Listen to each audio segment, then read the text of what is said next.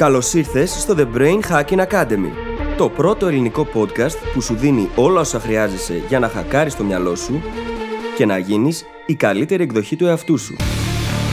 Μαζί σου, η Φίλης Γαβριλίδου και ο Δημήτρης Γιώκας.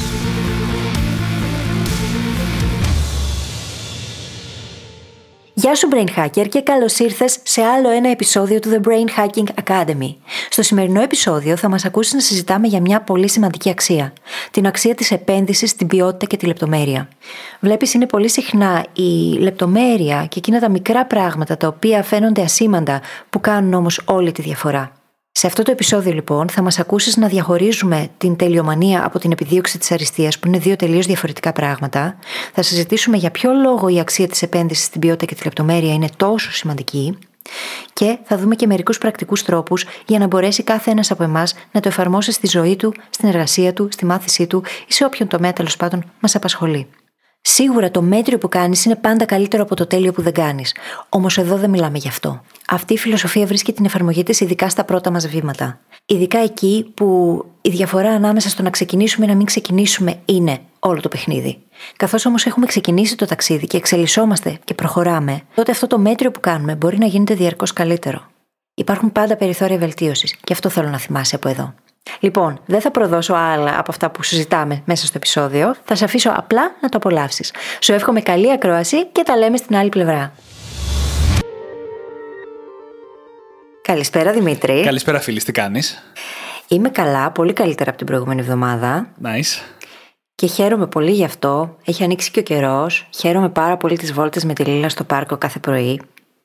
Και αυτά. Γενικώς χαίρομαι πολύ διότι βλέπω εξέλιξη, βελτίωση και σε προσωπικό επίπεδο και σε συλλογικό με όλα αυτά που κάνουμε και προχωράμε τέλος με το journal και με όλα αυτά τα πράγματα που ετοιμάζουμε.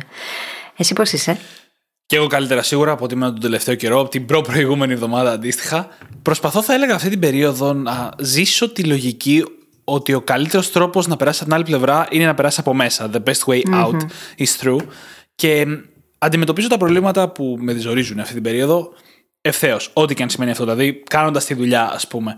Και είναι και, αν όχι η πρώτη φορά, δεν έχει συμβεί πολλές φορές στο παρελθόν, που προσπαθώ να φέρω καλές συνήθειες στη ζωή μου ως έναν τρόπο για να νιώσω καλύτερα, ενώ συνήθως συνέβαινε πάντα το ανάποδο. Μόλις νιώθα καλύτερα, ξαναδημιουργούσα, ξαναέχτιζα ή ξαναέστηνα τις καλές συνήθειες που με τη σειρά τους με βοηθούσαν να πάω στο ακόμα παραπάνω επίπεδο. Mm-hmm. Αυτή τη φορά τις χρησιμοποίησα ένα εργαλείο για να είναι όλα καλύτερα και είναι ένα πάρα πολύ ενδιαφέρον πείραμα. Δεν το είχα συνειδητοποιήσει. Αυτό ακριβώς κάνω κι εγώ αυτό το διάστημα. Έχω εγκαταστήσει καινούργιες συνήθειες. Δηλαδή, την προηγούμενη εβδομάδα που δεν ήμουν καθόλου καλά ψυχολογικά, κρατήθηκα από αυτές. Αντί να μπω στη διαδικασία να κάνω Netflix binging κατά συρροή, ναι. διατήρησα τις καλές συνήθειες. Έμεινα στο να λύνω πάζλα, ας πούμε, το βράδυ, να κάνω journaling και το βράδυ. Και αυτό με βοήθησε πάρα πολύ Οπότε ναι, μπορεί να βοηθήσει πάρα πολύ όταν έχουμε εγκαταστήσει καλές συνήθειες και τις διατηρούμε κιόλας, ακόμα και αν τα πράγματα δεν πηγαίνουν και τόσο καλά. Αυτό είναι το μόνο σίγουρο. Εγώ σου μιλάω κιόλας για μια καινούργια προσπάθεια με την έννοια προσπαθώ να τις εγκαταστήσω την περίοδο που δεν είμαι καλά. Το οποιο είναι ναι, ναι. ένα διαφορετικό παιχνίδι. Αυτό με τη διατήρηση ήταν τα μεγαλύτερα μου προβλήματα. Στο επεισόδιο που είχαμε κάνει για τα standards που σε κρατάνε πίσω, είχα πει ότι είμαι ένα άνθρωπος που γυρνάει πολύ στα default όταν τα πράγματα δεν πάνε καλά. Οπότε είχα πάντα θέμα με τη διατήρηση και το πάλευα. Αυτή τη φορά προσπαθώ να τις φέρω σε αυτή την περίοδο και είναι μια πολύ ενδιαφέρουσα πρόκληση. Για την ώρα αποδίδει, αλλά δεν είμαι ακόμα σίγουρος αν αυτό που αποδίδει είναι η στρατηγική ή το γεγονός ότι προσπαθώ να εφαρμόσω μια στρατηγική. Δηλαδή, μήπως είναι η δράση που κάνει όλη τη διαφορά. Κάτι τέτοια σκεφτόμαστε και συζητάμε μόνοι μας, να ξέρετε. Μπορεί να είναι και τα δύο. Δηλαδή, συνδυαστικά η ίδια η δράση και ο στόχος να κάνουν αυτή τη διαφορα Ναι, και όντως κάτι τέτοια συζητάμε μόνοι μας. λοιπόν, τώρα για να μην συνεχίσουμε αυτή τη συζήτηση, γιατί δεν είναι το θέμα μας για σήμερα, πάμε προς το επεισόδιο, όπου σήμερα μιλάμε για την αξία του να επενδύουμε στην ποιότητα και στη λεπτομέρεια σε αυτό που προσφέρουμε, σε ό,τι κάνουμε, είτε στη δουλειά μας, είτε και γενικότερα στη ζωή μας. Θα το κατανοήσουμε πολύ περισσότερο το θέμα και πώ ακριβώς εφαρμόζεται αυτή η λογική κατά τη διάρκεια του επεισοδίου. Και θα ξεκινήσω με το πιο σημαντικό απ' όλα. Γιατί μιλάμε για την επένδυση στην ποιότητα και στη λεπτομέρεια, και θα διαχωρίσω την τελειομανία από την αριστεια για το να επενδύουμε στην ποιότητα μπορεί να γίνει πολύ επικίνδυνη για την αποδοτικότητά μας τελειομανία, η οποία τελειομανία είναι η προσπάθεια να φτάσουμε στο τέλειο. Κάτι το οποίο δεν γίνεται. Το τέλειο δεν μπορούμε να το φτάσουμε, δεν υπάρχει και το μόνο που μπορεί να κάνει αυτή η στρατηγική είναι να μας παραλύσει. Απ' την άλλη, η λογική της αριστείας είναι μια συνεχής βελτίωση, το να γινόμαστε συνεχώς καλύτεροι και καλύτεροι σε ό,τι κάνουμε ή σε όποια υπηρεσία ή προϊόν ή οτιδήποτε προσφέρουμε. Και αυτό μπορεί να γίνει γιατί λαμβάνει υπόψη το πού βρισκόμαστε και ποια είναι μια μικρή βελτίωση που μπορούμε να κάνουμε για να πάμε στο επόμενο βήμα και στο επόμενο βήμα. Και αυτό πάντα μπορεί να γίνεται. Ακριβώς, πάντα υπάρχουν περιθώρια βελτίωσης. Και δεν θέλουμε να έρθει σε σύγκρουση αυτό που συζητάμε σήμερα με την αγαπημένη σας πλέον ατάκα: Το μέτριο που κάνεις είναι καλύτερο από το τέλειο που δεν κάνεις. Αφενός, το τέλειο που δεν κάνεις δεν υπάρχει. Δεν υπάρχει το τέλειο. Εξορισμού. Αφετέρου, μίλησε πριν ο Δημήτρης για standards. Και θα το συνδέσουμε σε αυτό το σημείο με το επεισόδιο. Τα standards μας πολλές φορές μας κρατούν πίσω. Όμως, καθώς δουλεύουμε πάνω σε κάτι, καθώς εξελισσόμαστε, τα ίδια μας τα standards ανεβαίνουν. Διότι αυτό το μέτριο που κάνουμε διαρκώς βελτιώνεται. Και στην ουσία, μαζί με αυτό το μέτριο το οποίο διαρκώς βελτιώνεται, όταν εστιάζουμε στο να βελτιωνόμαστε διαρκώς, ανεβαίνουν και εκείνα τα standards. Οπότε, το μέτριο το δικό μου δύο χρόνια πριν σε κάτι που κάνω, αυτή τη στιγμή δεν συγκρίνεται με το αντίστοιχο μέτριο του σημερα Και αυτό το σημείο χρειάζεται να το τονίσουμε πάρα πολύ. Διότι δεν αναιρούμε αυτή τη στιγμή την έννοια και τη σημασία του να κάνουμε, να αναλαμβάνουμε δράση, του να κάνουμε εκείνο που είναι να κάνουμε από εκεί που είμαστε, ξεκινώντας από εκεί που είμαστε, ακόμα και αν είμαστε ακόμα στο 40%, αυτό έχει πολύ μεγάλη διαφορά και έχει να κάνει με την ίδια την αρχή, με το ξεκίνημα. Όμως από εκεί και έπειτα αξίζει να επενδύουμε στην ποιότητα και τη λεπτομέρεια. Διότι μέσα από αυτό βελτιωνόμαστε διαρκώς και μπορούμε να προσφέρουμε πολύ περισσότερα. Μπορούμε να είμαστε πολύ περισσότερα. Και στην ουσία αυτό είναι και όλο το ταξίδι, έτσι. Συμφωνώ απόλυτα με όσα έχεις πει, ειδικά για το μέτριο που κάνεις. Και να ξεκαθαρίσουμε ότι, σαν φιλοσοφία, το, το μέτριο που κάνεις είναι πολύ καλύτερο από το τέλειο που δεν κάνεις. Είναι πάνω απ' όλα μια φιλοσοφία για να ξεκινήσεις να κάνεις. Είναι η στρατηγική η οποία θα σε βοηθήσει, η φιλοσοφία μάλλον οποία θα βοηθήσει, να σηκωθούμε από εκεί που καθόμαστε και να αναλάβουμε δράση προς εκεί που θέλουμε να πάμε. Η οποία είναι πολύ πιο σημαντικό να υπάρχει και ασυνεμέτρια από το να μένουμε και να σκεφτόμαστε πώς θα ήταν να είναι τέλεια. Όταν όμως το έχουμε ξεκινήσει και το έχουμε κάνει πρώτη φορά, η ίδια ακριβώς λογική μοιάζει λίγο διαφορετικά την επόμενη φορά. Πλέον έχουμε κατακτήσει αυτό που κάναμε, γιατί δεν είναι η πρώτη φορά. Και το μέτριο που έχουμε να κάνουμε, που μπορεί να μας κολλήσει, είναι το επόμενο επίπεδο. Είναι το, το μέτριο για το επόμενο βήμα. Mm-hmm. Και σκεφτείτε ότι η ποιότητα και η λεπτομέρεια που συζητάμε, το να έχουμε πραγματικά επενδύσει σε αυτήν, στην πραγματικότητα είναι πολλά μέτρια σε εισαγωγικά, συσσωρευμένα το ένα πάνω στο άλλο. Και με αυτόν τον τρόπο έρχεται μια συνεχής βελτίωση. Πρόσφατα κάναμε το επεισόδιο για το Kaizen και τον κανόνα του 1% και μιλάγαμε για την συνεχή εξέλιξη και τη συνεχή βελτίωση, όπου κάνοντας μέτριες βελτιώσεις, αλλά συνεχώς, μπορούμε να δημιουργήσουμε εκθετικά αποτελέσματα σε αυτό που προσφέρουμε. Και συγκεκριμένα σήμερα μιλάμε για την ποιότητα. Μέτρηση πολύ μικρές, έτσι. Ε, το να είναι πολύ μικρό δεν σημαίνει απαραίτητα ότι είναι και μέτρια. Σίγουρα όμως αποτελεί βελτίωση επί του συνόλου. Και αυτό είναι που μας ενδιαφέρει.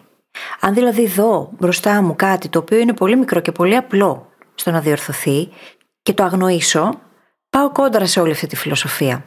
Μπορεί αυτό το φαινομενικά σήμαντο όμως συσσωρευτικά να παίξει πολύ σημαντικό ρόλο στο σύνολο. Και γι' αυτό μας ενδιαφέρει η λεπτομέρεια και η ίδια η ποιότητα. Διότι αυτές οι μικρές λεπτομέρειες είναι που κάνουν όλη τη διαφορά και στην ουσία τα μικρά πράγματα είναι εκείνα που συνθέτουν το σύνολο, κάνουν τα πράγματα να λειτουργούν και επικοινωνούν και στον κόσμο αυτό που θέλουμε εμείς να δείξουμε προς τα έξω. Mm-hmm. Επικοινωνούν τις αξίες μας πρακτικά. Ναι. Δείχνεις δηλαδή ότι για σένα ή για τον brand σου ή για σένα σαν άτομο σε νοιάζει πραγματικά αυτό που προσφέρεις.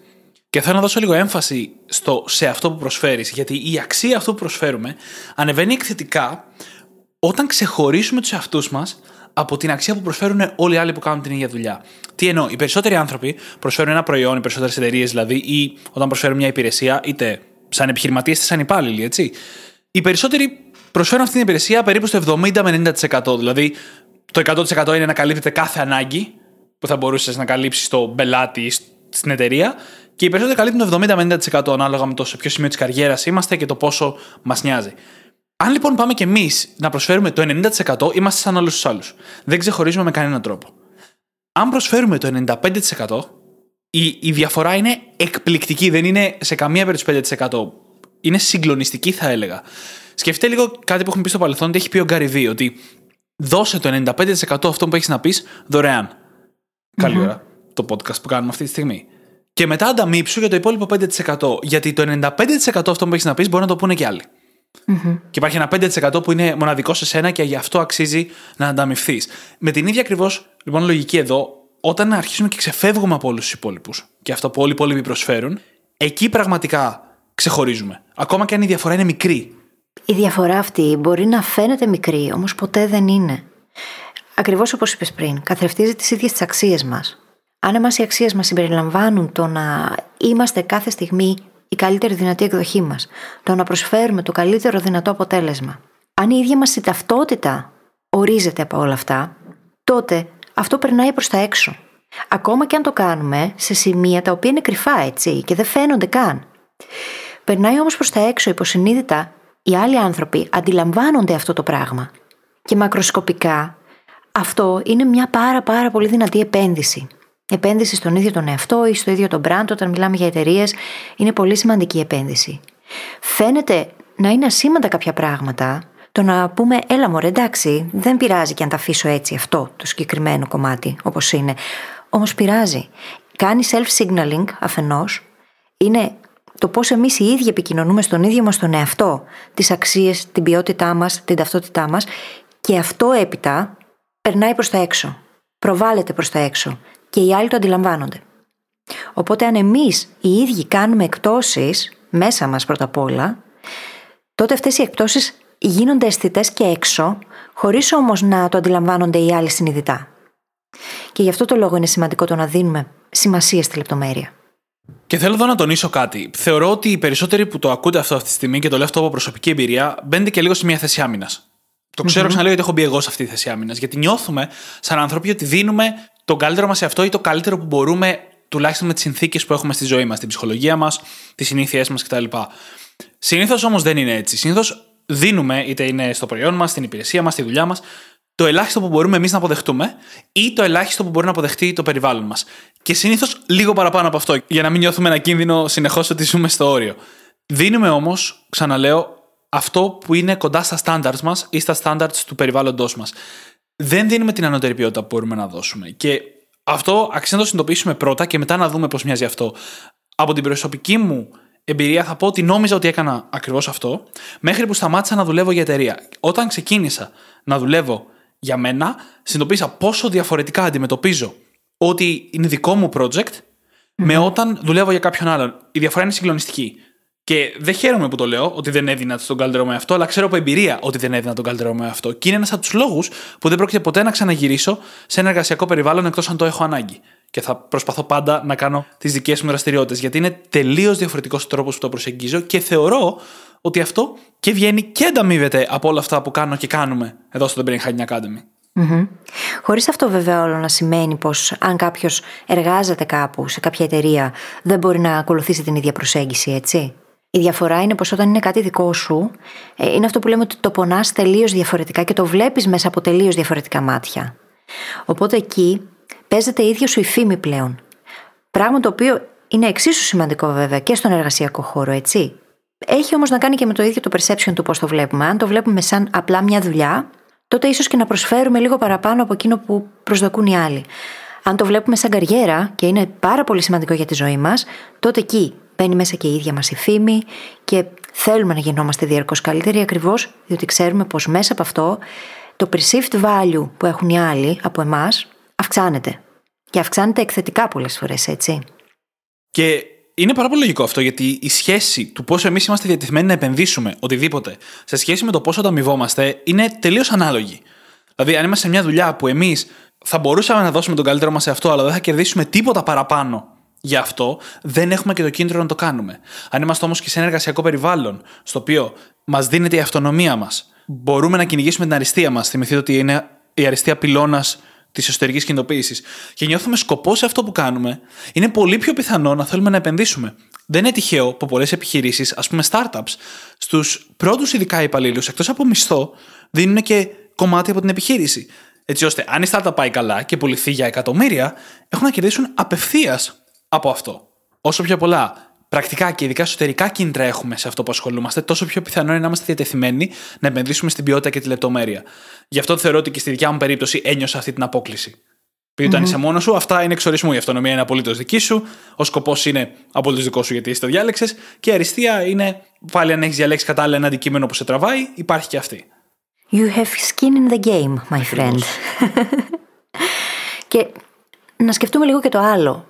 Και θέλω να ξαναδιαχωρίσω εδώ την τελειομανία από τη σχολαστικότητα. Έχουν μεγάλη διαφορά μεταξύ τους αυτά τα δύο. Τι σκεφτόμαστε συνήθως για κάποιον, τι εντύπωση μας δίνει κάποιος που δεν δίνει πολύ σημασία στις λεπτομέρειες και αφήνει πράγματα να περνάνε έτσι; Δεν αισθανόμαστε πως δεν τον νοιάζει; Δεν νιώθουμε πως ίσως αυτό είναι και μια έλλειψη σεβασμού, ας πούμε, απέναντί μας, όταν είμαστε π.χ. πελάτες του; Η σχολαστικότητα καθρεφτίζει τις ίδιες τις αξίες. Και ο απέναντί μας, όταν είμαστε σχολαστικοί και φροντίζουμε τη λεπτομέρεια και παίρνουμε το χρόνο για να δούμε πώς μπορούμε να κάνουμε τα πράγματα καλύτερα, αντιλαμβάνεται όλο αυτό σαν σεβασμό και εκτίμηση από μεριάς μας. Και πρακτικά αυτό είναι επένδυση στην ίδια μας τη σχέση μαζί του. Είτε αυτός είναι πελάτης, είτε είναι εργοδότης, είτε είναι ένας φίλος, έτσι. Όταν είμαστε απρόσεκτοι, τότε οι εντυπώσεις που δίνουμε δεν είναι και οι καλύτερες. Οπότε εκεί που μπορούμε να είμαστε προσεκτικοί και σχολαστικοί, γιατί να μην είμαστε. Και έχω σημειώσει στο ίδιο σημείο που έχω σημειώσει ότι αντανακλάει τι αξίε του brand Έχω γράψει και ότι ανακλάει τι αξίε του ανθρώπου και ότι αυτή η αξία, η συνεχής βελτίωση και η έμφαση στην ποιότητα είναι από τα κορυφαία soft skills που ψάχνουν σήμερα οι εταιρείες. Mm-hmm. Νομίζω το είχαμε ξαναπεί στο επεισόδιο για τη συνεντεύξη ότι όταν θα πας για μια συνέντευξη, τα καλύτερα πράγματα που αξίζει να επικοινωνήσεις είναι ότι σε νοιάζει πραγματικά να κάνεις καλή δουλειά και ότι είσαι διατεθειμένος και ικανός να μάθεις πάρα πολύ γρήγορα ό,τι χρειάζεται να μάθεις. Mm-hmm. Και αυτά δεν επικοινωνούνται μόνο με λόγια σε μια συνέντευξη αλλά επικοινωνούνται και με το τι έχεις κάνει μέχρι τότε και θα ισχυριστεί στη συνέντευξη που έχεις κάνει, αλλά και το τι θα κάνεις αφού πάρεις τη δουλειά. Που αυτό είναι το πιο σημαντικό. Και ξέρεις, το χειρότερο είναι πως ο άλλος καταλαβαίνει περισσότερο ότι δεν είμαστε σχολαστικοί και δεν προσέχουμε τη λεπτομέρεια όταν δεν το κάνουμε. Όταν τα πράγματα είναι ομαλά και είναι μια χαρά και υπάρχει ισορροπία, νιώθουμε πάντα ότι όλα είναι μια χαρά, όμως δεν δίνουμε πολύ σημασία. Εκεί όμως που δεν προσέχουμε τη λεπτομέρεια είναι το σημείο στο οποίο οι άλλοι το παρατηρούν. Και εκεί είναι που κάνει τη χειρότερη εντύπωση. Θα προσθέσω κάτι εδώ, γιατί αυτό που είπες ακούστηκε λίγο σαν ότι αν κάποιος δίνει όλη την έμφαση στην ποιότητα, αυτό δεν φαίνεται. Και ότι αυτό είναι απλά μια ενδιάμεση γκριζόνη. Δηλαδή, αν δεν δίνεις έμφαση στη λεπτομέρεια, φαίνεται πάρα Αν δίνεις επαρκή έμφαση στη λεπτομέρεια και σχολαστικότητα, τότε όλα μοιάζουν OK, αλλά υπάρχει ένα σημείο ακόμα πιο μετά από αυτό που δίνεις ακόμα παραπάνω και αυτό φαίνεται πάρα πάρα πολύ. Και είναι το σημείο που, ας πούμε, στον κόσμο των επιχειρήσεων αρχίζει το word of mouth να μοιράζεται mm-hmm. ο ένας τον άλλον την εταιρεία ή το αντικείμενο και δημιουργεί μια διατήρηση, ένα retention είτε του πελάτη στα πλαίσια μιας εταιρικής προσπάθειας, είτε της ίδιας σου τη θέσης εργασίας. Και εννοείται και τις ευκαιρίες ανέλυξης, γιατί κάποιος ο οποίος κάνει καλή δουλειά και τον νοιάζει πραγματικά η ποιότητα και η λεπτομέρεια, είναι σίγουρο ότι θα προχωρήσει παρακάτω σε συνδυασμό με κάποιες άλλες μεταβλητές που έχουμε πει στο παρελθόν, όπως networking κτλ. Ξέρεις τι μου θυμίζει όλο αυτό τώρα; Θυμάμαι μια ιστορία για τον Steve Jobs που διάβασα, ο οποίος καθώς είχε γίνει παραγωγή των ε, MacBooks, έβαλε να τεστάρει το κλικ που κάνει ο φορτιστής όταν συνδέεται στον υπολογιστή. Και επειδή το κλικ στο συγκεκριμένο batch, στη συγκεκριμένη φουρνιά μηχανημάτων, δεν ακουγόταν όπως θα έπρεπε να ακούγεται, ακύρωσε όλη την παραγωγή και ξεκίνησαν από την αρχή. Και σκέψου πόσο, πόσο, πόσο προσοχή στη λεπτομέρεια ήταν αυτό, έτσι και πόσο μπορεί για αυτό το πράγμα να κακοχαρακτηριστεί κιόλας κάποιος ακόμα, να θεωρηθεί τόσο τελειομανής. Όμως, όταν ξέρεις πώς είναι κάτι στην ιδανική του μορφή, δεν επιτρέπεις αντίστοιχα να κυκλοφορήσει χωρίς να είναι αυτό. Διότι ξέρεις πώς είναι το ιδανικό. Δεν είναι όμως απαραίτητα τελειομανία, είναι αριστεία. Ακριβώς και ξέρεις τι ακούγεται λίγο υπερβολικό, γιατί το σκεφτόμαστε εμείς από ποιο σημείο βρισκόμαστε και λέμε, ξέρετε μου, πέταξε μια ολόκληρη φουρνιά φορτιστών ή υπολογιστών, ακόμα χειρότερα, για το πώς έκανε το κλικ, πώς το έκανε αυτό, αλλά πρέπει να το σκεφτούμε αυτό σε σχέση με την οικονομική δυνατότητα και δυναμική της Apple. Και αυτό είναι ένα μοτίβο που βλέπεις σε πολλές εταιρείες που είναι ακόμα ψηλά. Παραδείγματο χάρη, έβλεπα στο YouTube μια μέρα βίντεο για το πώς φτιάχνουν τα Pringles. Το οποίο είναι από μόνος του μια διαφορετική συζήτηση. αλλά υπάρχει taste master, master της γεύσης, ο οποίος σε ένα δωμάτιο χωρίς φώτα για να μην βλέπει τι δοκιμάζει. Ακριβώς δοκιμάζει το πατατάκι, είναι πολλά χρόνια στην εταιρεία και ξέρουν τη γεύση και δοκιμάζει το πατατάκι. Αν το πατατάκι είναι έστω και λίγο μη τέλειο, με τέλειο να είναι οι καλύτερες τους φουρνιές, όλη η φουρνιά πηγαίνει για πέταμα.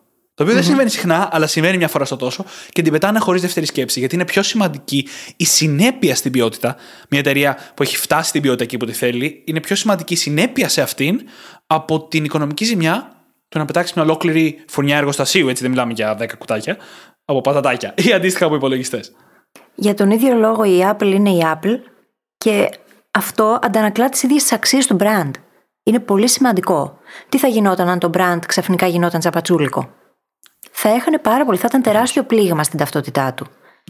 Οπότε εκεί αξιολογείς ποια αξία είναι σημαντικότερη. Εκείνη του κέρδους ή εκείνη της συνέπειας απέναντι στις αξίες του brand. Ακριβώς. Και να πω εδώ λίγο, για να το ξαναδιευκρινίζουμε, η συσχέτιση με το, το μέτριο που κάνεις είναι πολύ καλύτερο από το που δεν κάνεις. Είναι ότι ο Steve Jobs στον καράζ με το Βόσνιακ, όταν ξεκινήσανε, δεν πετάγανε υπολογιστές στα σκουπίδια γιατί δεν έκανε καλό κλικ ο φορτιστής.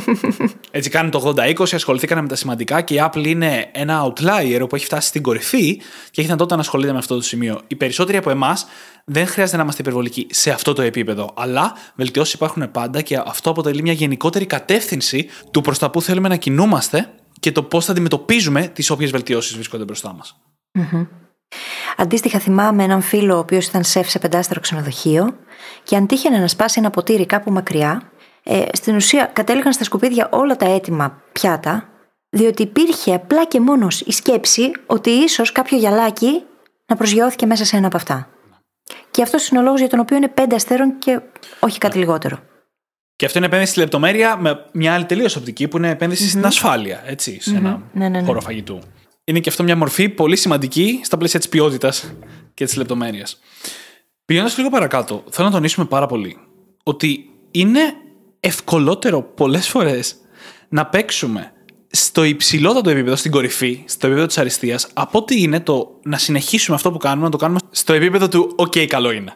Αυτό σημαίνει πρώτα απ' όλα ότι η Φέρι το έχει πει πολύ ωραία γιατί στην μέση υπάρχει πολύ περισσότερος ανταγωνισμός απέναντι στην κορυφή.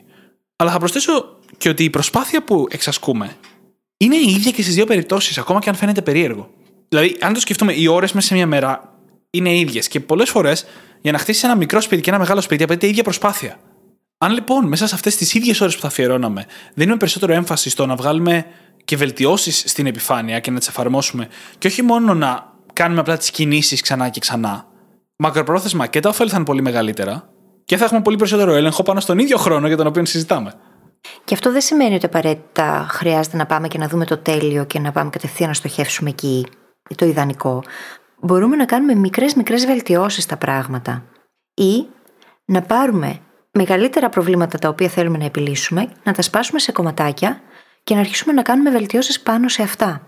Σε κάθε περίπτωση όμως αξίζει να μπούμε σε αυτή τη διαδικασία, διότι είναι πολύ πιο εύκολο να κερδίσεις όταν είσαι στο υψηλότερο ποσοστό, όταν, έχεις, όταν παρέχεις υψηλές υπηρεσίες ή έχεις ένα πολύ καλό προϊόν, από το να παίζεις ε, μέσα στο μέσο όρο. Ακριβώς επειδή εκεί ο ανταγωνισμός είναι πολύ περισσότερος. Και ναι, από τη μία ο ανταγωνισμός οδηγεί στην αύξηση του μέσου όρου στην ποιότητα, όμως χρειάζεται να βάλουμε προτεραιότητα και να πούμε: Ωραία, τι θέλω, πού θέλω να παίζω μπάλα; Θέλω να είμαι ανάμεσα στους ε, καλύτερους, που απαιτεί στην ουσία την ίδια ενέργεια.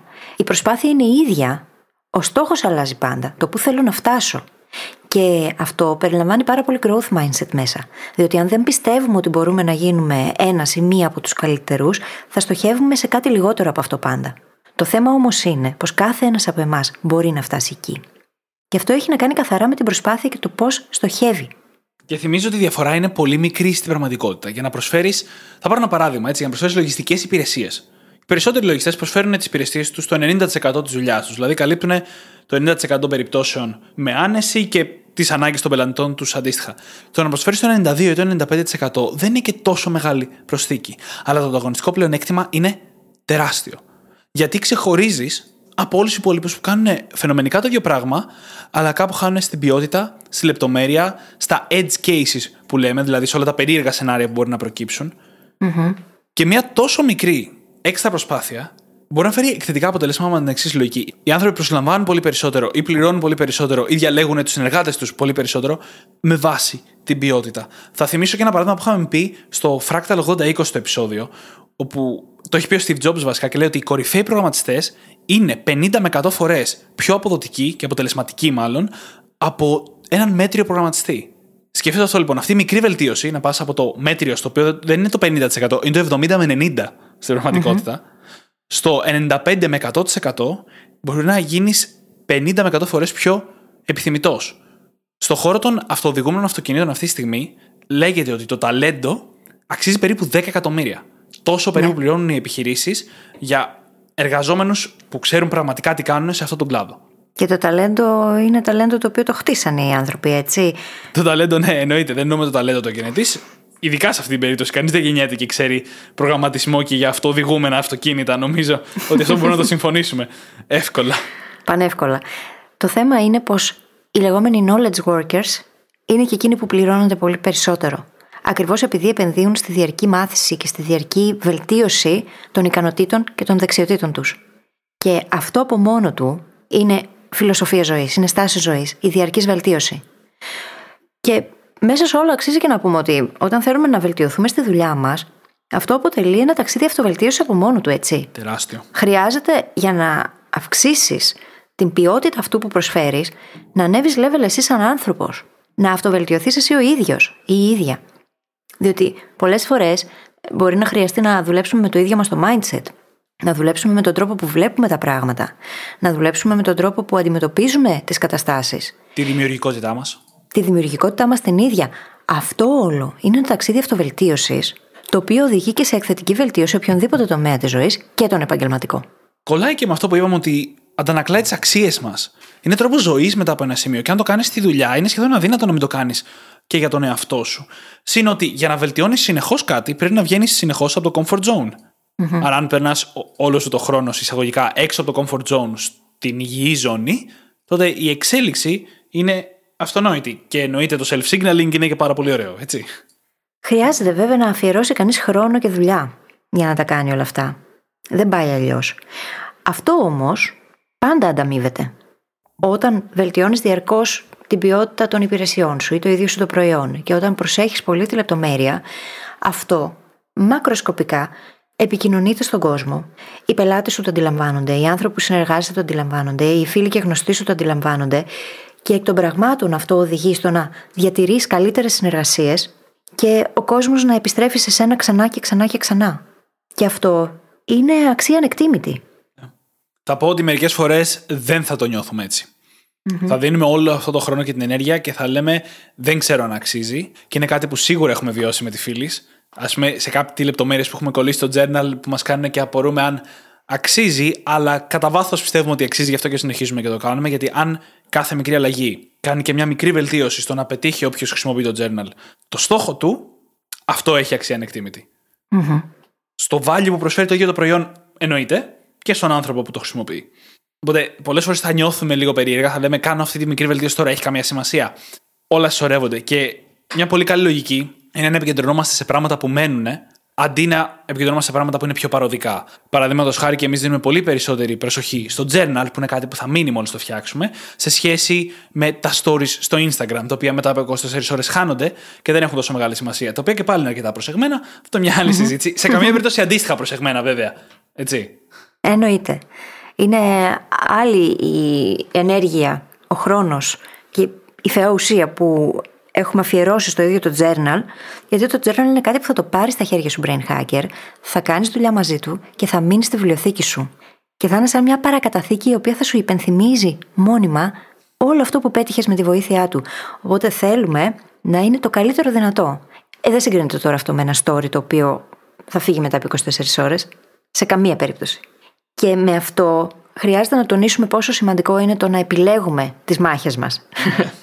το να επιλέγουμε πού θα αφιερώσουμε όλη αυτή την ενέργεια. Διότι σίγουρα μπορούμε να βρούμε πάρα πολλά πράγματα τα οποία θέλουν βελτίωση. Μπορούμε να σκεφτούμε οποιαδήποτε βελτίωση μπορείτε να φανταστείτε, ο καθένας για τη δική του δουλειά. Δεν μπορούμε όμως να κάνουμε τα πάντα. Και γι' αυτό το λόγο είναι πολύ σημαντικό να βλέπουμε ποιο είναι εκείνο το 20% που είναι το πιο σημαντικό και οδηγεί στο 80% των αποτελεσμάτων και να εστιάζουμε εκεί πολύ στοχευμένα. Το να προσπαθούμε να τα κάνουμε όλα και να είμαστε control freaks και να τα μανατζάρουμε όλα και να διορθώσουμε τα πάντα δεν γίνεται, δεν είναι ρεαλιστικό, θα οδηγήσει σε burnout, αναβλητικότητα και σε χίλια δυο άλλα θέματα. Είναι εξορισμού η προσπάθεια να φτάσουμε στο τέλειο. Είναι μια τελειομανία. Η διαφορά, η πραγματική διαφορά της τελειομανίας με την αριστεία είναι το σημείο εστίασης. Στην τελειομανία εστιάζει σε ένα ιδανικό τέλειο αποτέλεσμα το οποίο δεν μπορεί να επιτευχθεί. Εστιάζει στο κενό δηλαδή από εδώ που είσαι μέχρι εκεί που θα ήθελες να φτάσεις στο τέλειο. Ενώ στην αριστεία εστιάζει στο που βρίσκεσαι και στο πώς μπορείς να πας ένα βήμα παραπέρα. Δεν έχει τόσο έναν συγκεκριμένο στόχο, μια συγκεκριμένη εικόνα του τέλειου. Είναι η συνεχής βελτίωση. Και επειδή ο χρόνος είναι ένας, πρέπει να επιλέγουμε τις μάχες μας. Αυτό που έχω σημειώσει εγώ είναι ότι αξίζει να μελετάμε όλες τις πιθανές βελτιώσεις, αλλά δεν μπορούμε να τις κάνουμε όλες. Ακριβώς αυτό που είπαμε όλοι οι φιλοι Και θα προσθέσω και εδώ τη λογική της ζώνης ελέγχου, την οποία πάντα πρέπει να θυμόμαστε. Γιατί πολλές φορές στην προσπάθειά μας να βελτιώσουμε και άλλο αυτό που προσφέρουμε, προϊόν, υπηρεσία, δεν έχει σημασία, θα προκύπτουν και πράγματα που δεν είναι στον έλεγχό μας. Ή που αυτή τη στιγμή δεν είναι στον έλεγχό μας. Και αν μας πιάσει η αιμονή με αυτά τα στοιχεία και προσπαθούμε να ελέγξουμε πράγματα που δεν μπορούμε να ελέγξουμε ούτε καλά-καλά να επηρεάσουμε, το μόνο που κρύβεται πίσω από αυτό είναι η απογοήτευση. Ακριβώς. Εκείνο που μπορούμε να έχουμε από την άλλη στο μυαλό μας πάντα είναι καταρχάς ποια πράγματα μπορώ εγώ να ελέγξω τώρα σε αυτή την κατάσταση και να έχουμε σαν στάση ζωής, σαν φιλοσοφία, το πώς μπορώ να βελτιώσω αυτό που κάνω πάντα. Αν έχουμε αυτή την ερώτηση στο μυαλό και μπορούμε να τη σημειώσουμε κάπου, να την έχουμε απέναντι από το γραφείο μας, τον πίνακα ανακοινώσεων, ας πούμε, να τη βλέπουμε κάθε μέρα. Αν έχουμε αυτή την ερώτηση, σαν οδηγό, το μυαλό μας το ίδιο θα αναζητάει τρόπους για να γινόμαστε διαρκώς καλύτεροι. Και αυτό με τον καιρό μετατρέπεται και σε στάση και φιλοσοφία ζωής. Γίνεται αυτοματισμός, γίνεται σκέψη συνήθεια, δράση συνήθεια. Και αυτό μας οδηγεί σε διαρκείς βελτιώσεις. Πολλές φορές εκείνα που χρειάζεται να βελτιώσουμε είναι πολύ μικρά πραγματάκια. Όμως, μπορεί να είναι λεπτομέρειες και μάλιστα ο χρόνος του να τα αφήσουμε όπως είναι είναι ίδιος με το να τα βελτιώσουμε. Οπότε σκεφτείτε πόσο μεγάλη διαφορά μπορεί να κάνει το να μπούμε στη διαδικασία να αφιερώσουμε αυτό το χρόνο προς το καλύτερο, αντί στο να τα αφήσουμε ίδιο. Και μου αρέσει πάρα πολύ αυτό που λες ότι οι μικρές αλλαγές πολλές φορές είναι αρκετές για να κάνουν μεγάλες βελτιώσεις, για να φέρουν μεγάλα αποτελέσματα μάλλον. Και θα φέρω έτσι σαν παρομοίωση τι startups. Που πολλοί κόσμοι όταν ξεκινάει το επιχειρηματικό του ταξίδι ψάχνει να βρει αυτή τη μεγάλη ιδέα, να βοηθήσει να κάνει μια επιχείρηση που θα εκτοξευτεί σε λίγα χρόνια και θα πουληθεί για εκατομμύρια. Ενώ είναι πολύ πιο βιώσιμο και πολύ πιο ρεαλιστικό να πάρουμε μια ιδέα που ήδη υπάρχει, να τη βελτιώσουμε λίγο, να το κάνουμε λίγο καλύτερα, να αυξήσουμε λίγο την ποιότητα, ας πούμε, και να την προσφέρουμε. Με την ίδια λογική και στη ζωή μας και σε ό,τι ήδη κάνουμε, ψάχνουμε να βρούμε αυτή τη μία τακτική, τη μία στρατηγική που θα αλλάξει τελείως αυτό που κάνουμε. Το οποίο δεν είναι ρεαλιστικό αν δεν είμαστε στην αρχή. Θα φέρω ένα παράδειγμα από την παραγωγικότητα. Αν κάποιος τώρα ξεκινάει τα πρώτα βήματα στην παραγωγικότητα και δεν χρησιμοποιεί καν ένα to-do list, το οποίο έχει πολλά προβλήματα, αλλά και πάλι, το να αρχίσει να χρησιμοποιεί to-do list είναι μια θετική βελτίωση από μόνο του. Αλλά μετά από λίγα χρόνια εργασίας και προσπάθειας δεν υπάρχουν πλέον τόσο μεγάλες βελτιώσεις να γίνουν. Η εξέλιξη, η συνεχής εξέλιξη έρχεται με μικρές μικρές βελτιώσεις. Οι οποίες μπορεί να μην κάνουν τη διαφορά που έκανε το to-do list όταν το ανακαλύψαμε, αλλά θα κάνουν αρκετή διαφορά για να πάμε στο επόμενο επίπεδο. Και ξανά και ξανά και ξανά, με μικρές βελτιώσεις και πειραματισμό. Και εδώ έχει μεγάλη σημασία να τονίσουμε πως όταν εστιάζει κανείς μόνο στον στόχο, πολλές φορές κάποια πράγματα μπορεί να πάνε χαμένα. Όταν εστιάζουμε στις διαδικασίες όμως που ακολουθούμε, Εκεί έχουμε την ευκαιρία να βελτιώσουμε τις ίδιες τις διαδικασίες και αυτές ισορρευτικά και εκθετικά να οδηγήσουν σε έναν καλύτερο στόχο, στην καλύτερη επίτευξή του. Πολλές φορές οι ίδιες οι διαδικασίες που ακολουθούμε και γι' αυτό το λόγο η διαδικασία του feedback είναι τόσο σημαντική σε οτιδήποτε και αν κάνουμε, σε οποιονδήποτε στόχο πάμε να πετύχουμε. Οι ίδιες οι διαδικασίες επιδέχονται βελτίωσης. Όταν λοιπόν εστιάζουμε στο να βελτιώνουμε το πώς κάνουμε τα πράγματα, μπορεί να φτάσουμε πολύ πιο γρήγορα στο στόχο, μπορεί να φτάσουμε καλύτερα στο στόχο, μπορεί να πετύχουμε καλύτερα αποτελέσματα στον ίδιο το στόχο. Όλα αυτά, αν δεν ασχοληθούμε με το να καταγράψουμε, να πάρουμε το feedback και να βελτιώσουμε τις διαδικασίες, ίσως και να μην τα δούμε ποτέ. Θα δώσω λίγο έμφαση σε αυτό που είπες για το feedback. Γιατί η καλύτερη στρατηγική για να αυξήσουμε την ποιότητα σε αυτό που προσφέρουμε είναι το να ρωτήσουμε τους άλλους stakeholders, τους άλλους συμμετέχοντες. Αυτό μπορεί να είναι οι συνάδελφοί μας στην ομάδα, οι προϊστάμενοι μας, οι πελάτες μας, οι συνεργάτες μας, άνθρωποι δηλαδή που επηρεάζονται από τη δουλειά που εμείς κάνουμε και να τους ρωτήσουμε όχι απλά πώς θα μπορούσα να το κάνω καλύτερα, το οποίο είναι μια χαρά ερώτηση, αλλά λίγο ανοιχτή, μπορούμε να πάμε στοχευμένα. Ξέρεις, σε αυτό το report που σου δίνω κάθε εβδομάδα, τι άλλο θα ήθελες να δεις, ή τι αλλαγή θα μπορούσα να κάνω και να είναι πιο εύκολο για σένα να το διαβάσεις και να το κατανοήσεις, ή στον πελάτη, σε αυτή την υπηρεσία που σου προσφέρω, τι άλλο θα μπορούσα να κάνω για σένα, πώς θα μπορούσα να το κάνω αυτό πιο εύκολο ή πιο αποδοτικό για σένα; Και να χρησιμοποιήσουμε όλο αυτό το feedback για να κάνω αυτές τις μικρές αλλαγές. Εννοείται βέβαια ότι πολύ πριν φτάσουμε σε αυτό το σημείο υπάρχουν πολλές βελτιώσεις που τις ξέρουμε ήδη από μόνοι μας. Και τις ξέρουμε διότι όταν καταγράφουμε τις διαδικασίες και κάνουμε tracking, έχουμε την ευκαιρία να κάνουμε ανασκόπηση πάνω σε αυτές και να δούμε πώς μπορούν να γίνουν καλύτερες. Η καταγραφή και το να βλέπουμε αποτελέσματα μέρα με τη μέρα, το να δημιουργούμε δηλαδή διαρκώς κύκλους ανατροφοδότησης μέσα από τη δική μας δράση, μπορεί να βοηθήσει σε πολλές πολλές μικρές αλλαγές, μικρές βελτιώσεις, οι οποίες εκθετικά θα φέρουν πολύ καλύτερα αποτελέσματα. Δεν χρειάζεται δηλαδή να πάρουμε feedback μόνο απ' έξω, μπορούμε να δημιουργήσουμε το feedback εμείς οι ίδιοι για τους εαυτούς μας. Μια επόμενη τακτική, ή μάλλον θα έλεγα ολόκληρη προσέγγιση, είναι το να ξεκινάμε με τη γνώση. Δηλαδή, βρισκόμαστε σε μια κατάσταση και με όσα μπορούμε να δούμε, δεν έχουμε κάποια προφανή βελτίωση μπροστά μας. Πάντα υπάρχουν, έτσι. Μπορούμε να διαβάσουμε βιβλία πάνω στο αντικείμενο. Πάρω ένα παράδειγμα, αν κάποιος είναι manager και έχει υφισταμένους. Το να διαβάσει αυτός ο άνθρωπος ένα βιβλίο για το leadership σίγουρα θα δώσει ιδέες για πράγματα που μπορούν να βελτιωθούν. Ή ένα βιβλίο για οργάνωση μιας ομάδας και των meetings, παράδειγμα. Παίρνουμε λοιπόν πρώτα τη γνώση, βλέπουμε ιδέες και εφαρμογές σε αυτό που εμείς κάνουμε και μετά προφανώς πειραματιζόμαστε για να βρούμε τι δουλεύει και τι όχι και τι φέρνει όντως βελτιώσεις. Και φυσικά κάτι ακόμα το οποίο χρειάζεται να έχουμε πάντα στο νου μας, όπως και την ερώτηση που αναφέραμε προηγουμένως, το πώς μπορώ να βελτιώσω αυτό που κάνω, είναι το να κάνουμε αυτό που θέλουμε να κάνουν οι άλλοι για εμάς. Αν δηλαδή μπούμε στη θέση του πελάτη, για παράδειγμα, και πούμε: Ωραία, τι θα ήθελα εγώ ως πελάτης να μου παρέχω, να κάνουμε αυτό.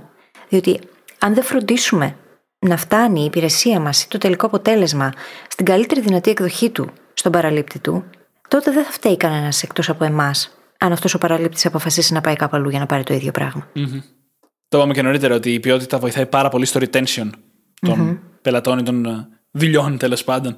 Και θα μείνω σε μια φράση που είπε στην καλύτερη εκδοχή, αυτό που προσφέρουμε, ότι ό,τι και να κάνουμε, δεν είμαστε οι μόνοι που θα το κάνουμε ποιοτικά. Το ότι ξεχωρίζουμε δεν σημαίνει ότι είμαστε απολύτως μοναδικοί. Μπορούμε λοιπόν να αντιπαραβάλουμε αυτό που εμείς κάνουμε με κάποια πραγματικά κορυφαία εναλλακτική, η οποία δεν είναι καν ανάγκη να είναι στη χώρα μας. Αν προσφέρουμε λοιπόν υπηρεσίες στα ελληνικά, υπάρχουν άνθρωποι που προσφέρουν τις ίδιες υπηρεσίες στα αγγλικά και λόγω του μεγαλύτερου ανταγωνισμού και της μεγαλύτερης αγοράς, αναγκαστικά το προσφέρουν σε μια υψηλή ποιότητα. Μπορούμε να μάθουμε από εκεί και να δούμε τι βελτιώσεις μπορούμε εμείς να φέρουμε στη δική μας υποαγορά, την ελληνική, ας πούμε, στο συγκεκριμένο παράδειγμα. Και αυτό είναι μια προσέγγιση που εμείς, σαν Brain Hacking Academy, την ακολουθούμε σε όλα. Από το ίδιο το podcast, από την ποιότητά του, την ποιότητα του ήχου, το ίδιο το περιεχόμενο, έως και στο journal το ίδιο. Ναι. Πάντα κοιτάμε προς τα έξω και βρίσκουμε το καλύτερο δυνατό. Και αντιπαραβάλλουμε αυτό που θέλουμε να κάνουμε με εκείνο που είναι ήδη το καλύτερο δυνατό στον κόσμο. Και προσπαθούμε να το βελτιώσουμε και λίγο, να προσθέσω. Ναι, πάντα προσπαθούμε να το βελτιώσουμε και λίγο. Αυτό δεν σημαίνει ότι βρισκόμαστε πάντα εκεί, έτσι. Όμως, όσο πιο ψηλά στοχεύεις, τόσο πιο ψηλά θα πας. Άρα, αξίζει να συγκρίνεις τον εαυτό σου με γίγαντες. Και όπου σύγκριση τώρα, μην το πάρετε αρνητικά. Βοηθάει πάρα πολύ το να δεις παραδείγματα, να δεις πώς το κάνουν οι άλλοι και να δεις πώς μπορείς να το φέρεις στα δικά σου μέτρα, να το κάνεις μόντελ δηλαδή. Όταν συγκρίνεσαι όμως με γίγαντες, καταλήγεις και εσύ να φέρνεις πολύ καλύτερα αποτελέσματα από ό,τι θα έφερνες. Αν απλά έμενες σε εκείνο που γίνεται ήδη στο δικό σου γεωγραφικό περιβάλλον, ας πούμε. Και ξέρεις τι, ακριβώς αυτό που λες με τη σύγκριση μπορεί να γίνει επικίνδυνο αν η απόκληση είναι τεράστια. Δηλαδή, αν δεν έχουμε καν ξεκινήσει και θέλουμε να ξεκινήσουμε μια επιχείρηση ή να μπούμε σε ένα καινούργιο σου εργασιακό κλάδο και συγκρινόμαστε με τους κορυφαίους στον κόσμο, αυτό μόνο αποθαρρυντικό μπορεί να είναι. Όταν όμως έχεις φτάσει σε ένα σημείο, εξασκήσει ήδη την καριέρα εδώ και κάμποσα χρόνια, ας πούμε, και θέλεις να δεις πώς να πας στο επόμενο επίπεδο, το να δεις πώς οι κορυφαίοι πήγαν στο επόμενο επίπεδο, ξαφνικά από αποθαρρυντικό, γίνεται πολύτιμο. Γιατί μπορείς πλέον να κάνεις relate, να συνδεθείς με αυτό που βλέπεις και να πεις Α, ήταν εδώ που είμαι και μετά έκανα αυτό, αυτό και εκείνο. Τα βήματα αρχίζουν και ξεκαθαρίζουν. Αν η απόκληση είναι πολύ μεγάλη, η σύγκριση δεν είναι χρήσιμη. Αν είναι κοντά, η σύγκριση μπορεί να γίνει πολύ χρήσιμη. Επίτηδες πριν χρησιμοποίησα το ρήμα αντιπαραβάλλω αντί για συγκρίνομαι, για να διαχωρίσω αυτές τις δύο συνθήκες μεταξύ τους. Πάρα πολύ ωραία τα λέμε, Δημήτρη. Πολύ μου αρέσει αυτό το επεισόδιο. Αλλά νομίζω πως ε, σιγά σιγά έρχεται η ώρα να το κλείσουμε. Συμφωνώ και πριν το κλείσουμε, δεν θα πω κάτι καινούριο. Θέλω να ξανακάνω όμως το disclaimer που έκανα λίγο πριν τη μέση, ότι είναι εύκολο να σηκώσουμε άμυνα σε αυτό το θέμα. Να πούμε ότι ήδη το κάνω. Ή να πούμε δεν με νοιάζει να το κάνω στις συνθήκες που βρίσκομαι αυτή τη στιγμή. Το επιχείρημά μας εμάς είναι ότι μπορεί πραγματικά να κάνει μεγάλη διαφορά και σε εμά σαν άτομα και στα αποτελέσματα της προσπάθειάς μας, της εργασιακής ή οτιδήποτε άλλο, αν προσεγγίσουμε την ποιότητα με αυτόν τον τρόπο και την ποιότητα και τη λεπτομέρεια. Αν λοιπόν σηκώνουμε άμυνες γύρω από αυτό και οι περισσότερες άμυνες έχουν τη λογική του δεν θέλω να αφιερώσω αυτή την έξτρα προσπάθεια, η πρόταση είναι πώς μπορούμε να πάρουμε λίγο χρόνο ή λίγους πόρους ή λίγη προσπάθεια από αυτή που ήδη δίνουμε και να την κατευθύνουμε προς κάποιες βελτιώσεις αντί για να κάνουμε ξανά και ξανά το ίδιο πράγμα.